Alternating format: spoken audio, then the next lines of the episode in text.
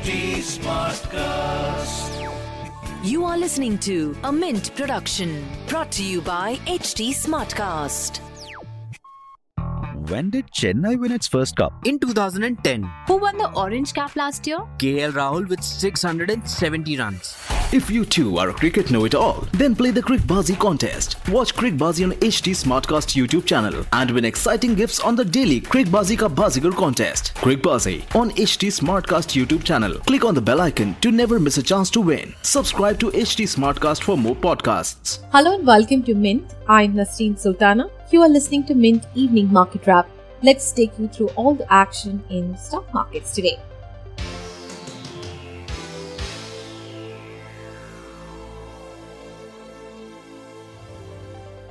Markets tanked on Monday amid fears of impact of the second wave of COVID-19 and consequent lockdowns impacting the economy.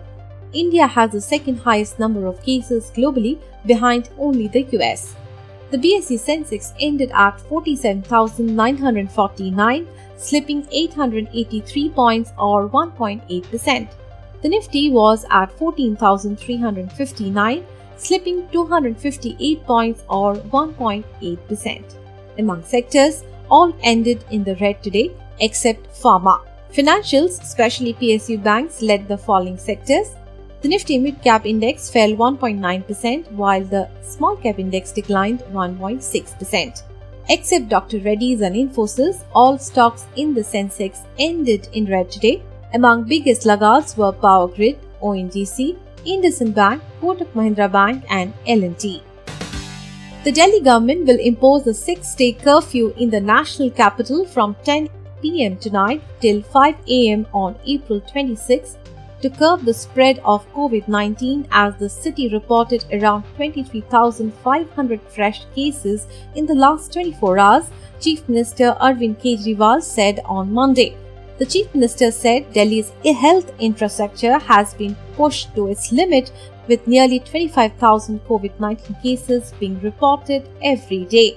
He said a lockdown at this time is required not just to break the chain of the fast spreading infection, but also to augment health infrastructure on a large scale, including beds, oxygen supply, and life saving drugs. The Supreme Court on Monday stayed any further proceedings before a single judge or division bench of Delhi High Court in the high profile litigation involving e commerce giant Amazon and Kishore Biyani led Future Group over a proposed rupees 24,713 crore asset sale deal between Future and Reliance Industries Limited. The pandemic has impacted the working capital management for companies and stretched top 500 listed companies' cash cycles by six days, a study by EY said.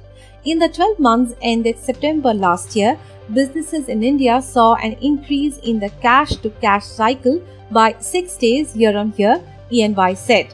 Pandemic induced lockdowns resulted in increased inventory balances and reduced collection for companies prudent companies resorted to the strategy of extending payables in order to manage disruption and preserve cash.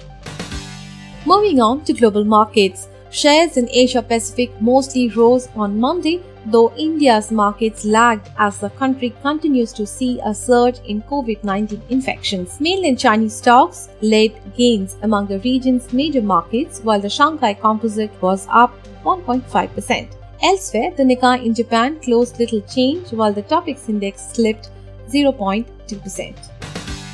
In other asset class news, the Indian rupee weakened by 0.7% to end at 74.88 per dollar. The forex markets and dealers seemed spooked by the surge in COVID 19 cases, and hence rupee weakness may be purely sentimental driven unless there have been some large flows impacting the currency, according to analysts. The US dollar index was at 91.8. Oil prices edged higher in the afternoon of Asian trading hours with international benchmark Brent crude futures rising fractionally to $66.80 per barrel.